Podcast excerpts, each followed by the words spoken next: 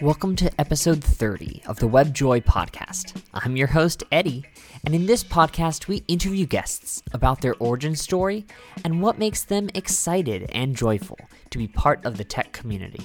I hope you enjoyed today's episode, Make Debugging More Fun, with Oliver D. Albuquerque.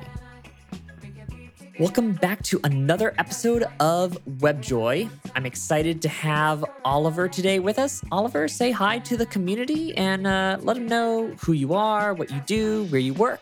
Brief intro. Hey everyone, this is Ollie or Oliver D. Albuquerque. I'm the go to market lead at Replay, which is a dev DevTools startup.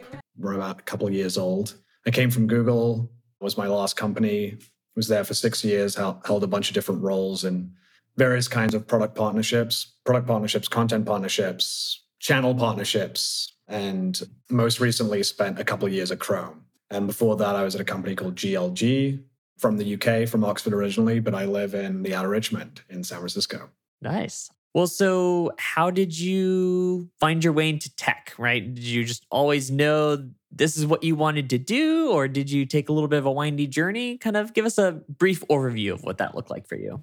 Yeah, definitely not. I graduated in 2011, so I'm 33. There was, I think, Google was, and, and companies like it were kind of at a really exciting inflection point. So I sort of always knew that that would be a really good place to land. Not Google the company, but Silicon Valley would be a good place to land just in trying to pay rent and build a career. And but I sort of took took a windy road. I used to do like stand up comedy and did I used to like work at a radio station and so I kind of like did a bunch of odd job. I worked a lot when I was in college. I had like three different jobs. I, I had jobs helping like physically and mentally challenged adults and waited tables. So I kind of always worked a lot and I had that built in, um, which helped. And then I started this company called GLG was my kind of first proper job that they moved me to Austin, Texas that was fun. I mean, it's I don't know if you know what the company does. They're sort of this.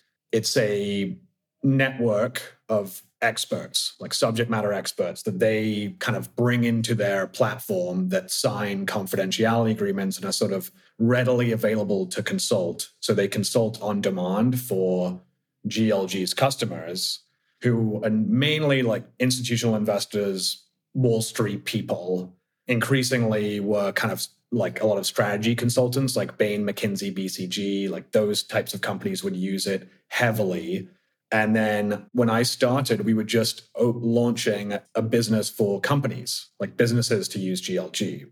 And it's sort of a fun, it was like a mini MBA in that, okay, you have this ability to talk to any expert on any topic that is difficult to get access to in a like a written report or in on the internet, like what would you talk about and what kinds of companies, what would they want to learn? So, you know, I would go to DuPont's offices in, in Delaware and talk to their market intelligence teams and R&D teams that would say, oh, we make a coating that works really well on airplane seats, but we want to sell it into car seats.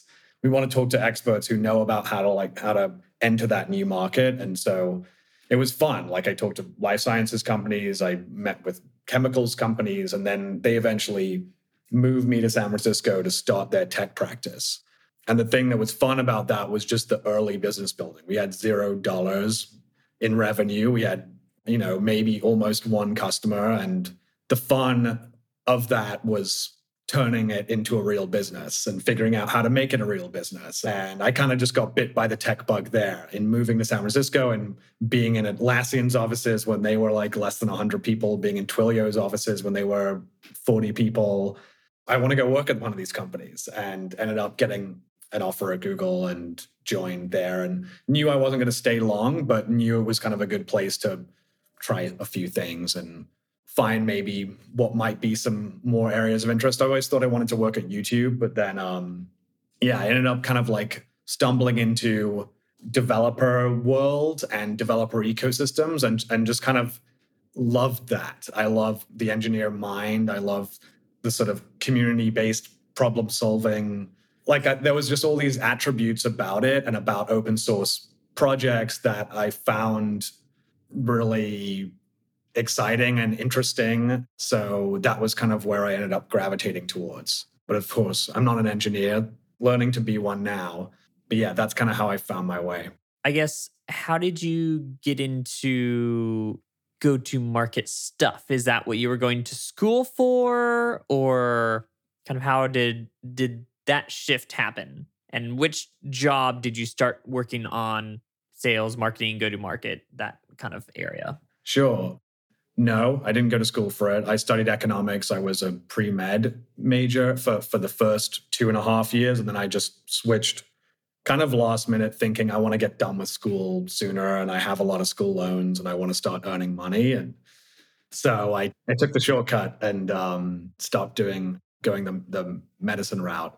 No, I didn't learn anything about the types of jobs I would do in school, but I learned it getting a few, cutting my teeth on a few internships. I had an internship for this kind of emergency backup power, like a construction company that sold generators, where I was doing sales and some marketing.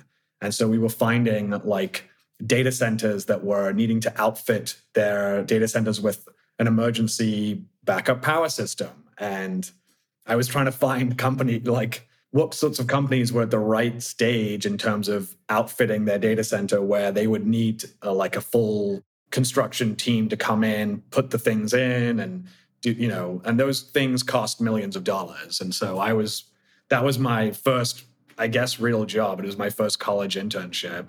So I knew I could do that. I knew I could have a conversation with someone who I didn't know very well and make it easy enough that they would actually might consider doing business with whoever I was representing. So that was my first job was sales and did well. I did well at GLG. That was ended up being my first job. And then kind of, I think just building an intuition for how companies work, how people think about what business needs look like and how do you actually walk people into a process that the rest of the kind of stuff like marketing and stuff like how to do partnerships or how to kind of do pricing and did it all that kind of came along with it once I kind of started to just get going. That's probably a similar path to many developers who didn't go to school when they learned how to be a developer. They learned it afterwards. And so, yeah, I'm similar in that way. Well, so I guess what is it? You did a bunch of different jobs in college, didn't really study it, but then kind of got into sales and then moved your way more into the marketing realm. What is it that kind of has you excited and keeps you interested in working in go to market type industry? I think the go to market function to me, what's most exciting is I left a very large company to join a very small company. And that very small company has a lot of talented people in it. Replay is 15 people. only 15? Wow. yes. And they have built something incredible. It's a very incredible technology leap that other browsers have actually endeavored to try to create as a as an offering as well. Chrome has tried this, Google has tried this, Microsoft has tried this. The company was born at Firefox. Really, the idea was born at Firefox. And that's where the co-founders are from. And so it's got it's this high intrinsic value, amazing technology, and it's a tiny company that is trying to figure out how it can be a real business. And the thing that gives me joy when I come to work is I want to help make it a real business. I want customers that want to pay us money, that tell their friends, and that where demand grows naturally, and that the company can provide economic security to the people that are employed in it and it helps kind of software development in general become like a more joyful place i mean i think the part of our mission as a company is to make debugging more fun but for me i get excited about helping make this a real business and giving economic security to, to the people that are employed here nice that's awesome well and that's a funny segue right because one of the main things we want to do on this podcast is talk about what brings people joy. And so the kind of the topic that you and I had discussed heading into this that you'd like to talk about was collaborative debugging. So nice little segue there. So collaborative debugging, what is this, right? Like give us a definition, I guess, will you? What does that look like? What does that feel like? Sure. Collaboration is a multiplayer experience. And for something to be collaborative, it means that in order to get from point A to point B, you need each other you know, another person or at least one other person to join in and be part of that collective activity in order to achieve a certain thing. And debugging, I think, has ordinarily been a single person's show where they debug where they're getting sent like a bug or sent an issue via whether it's an, an automated test or whether it's you know a customer sees a bug and then tells QA the issue and then QA shares that with the developer. Wherever the issue the bug kind of comes in it's kind of given to the developer and then the developer has some set of information in order to be able to actually debug it and today, I mean, before replay and before things like time travel debuggers, there was so much wasted time and challenge in one, trying to get all the necessary information to be able to reproduce it and to reproduce the issue. And two, to actually figure out what was going on in a very complicated and then fix it. What Replay's browser and Replay's app allows you to do is to basically record an issue just and share it just like you would lots of other collaborative software. Just like if I wanted to write a blog post, I might put it in a Google Doc and then share it with you, and then you might make some edits to it. Replay is kind of taking that same collaboration foundation of being built into the web where you can share it and people can have access to it via a URL.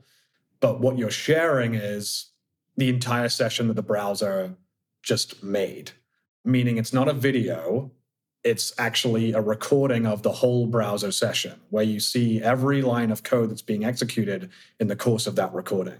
And when a developer receives that from whoever, whether it's through uh, your test that you have set up in CI where the test failed, or through a customer sharing a bug and issue and they get a replay of it, they can do so much more to actually figure out what, what was going on because there can be some comments that the person who created the recording can share that says here i tried to add to cart but it failed. What's going on? And then the developer can then go in and see all the network requests that were coming through at the time that that person clicked to try to add to cart. You can see every line of code that was being filled you can see the elements panel. You can inspect components. Everything that's happening in the code's execution you can see at that point in time and you can rewind and go backwards and forwards to see what failed and what actually led to the cause. Very long winded way of describing it, but that's really the collaboration comes in the power of being able to record the replay once and then have it live forever and use comments and all sorts of other things that we have built in that allow you to basically see what's going on, diagnose it, and then move on. so, what I'm hearing is you all are basically like wizards from Harry Potter. I mean, this sounds like magic. so there's some interesting stuff going on there. Yes, we employ wizards. One of my favorite people at Replay is a guy, Mark Erikson, who is a maintainer of Redux, and he joined um, and is one of our front end engineers. And he is a wizard. He's written a lot of pieces on how to debug and is kind of a thought leader in the space. Yeah. That's so funny because when you were talking about rewinding, fast forwarding, I was like, that's funny. That sounds a lot like the Redux tools. Like that was the first kind of debugging platform that like I ever saw where I could actually click a button and like rewind time and fast forward time. And so it makes complete sense that he would want to, regardless of if you all built that before he came, like of course that's something he would want to be a part of or would have fed into. Yeah. I mean, the next generation of what the Redux dev tools is going to live in replay. That's incredible. Now, I imagine there's like an SDK someone installs. Like, that's, I'm sure, pretty standard and normal. We have basically two elements of replay. You have the replay browser, which you need to download just like you download Chrome and any other browser. We have a fork of Chromium and we have a fork of Firefox. And then you launch that browser you can record a bug so you can like put the web page in the browser where the bug is occurring or, or and then you record it. And then after that you basically have a shareable url link which then you can share. And then if you're spending all your time in chrome then you can actually view that recording in another chrome tab. And then by replaying that recording that's the replay app. And the Replay app is a web app that basically has everything that like Chrome DevTools has in it to basically debug. And so you kind of the, the browser is used to record it, and then the app, the web app, is used to debug that recording. And you have kind of a viewer tab, you have a DevTools tab, and you can see everything that's going on. That's really cool. Another thing that I wanted to share a little bit as you were talking about kind of the go to market function and what am I, what brings me joy and what I'm excited about. There's been, you know, in the history of developer tools, there's a really interesting history of how projects for developers begin, how they get fanfare, how that how fanfare gets built, and how people find use of it. And there's a long road of kind of tools that never maybe saw the light of day but had a lot of potential.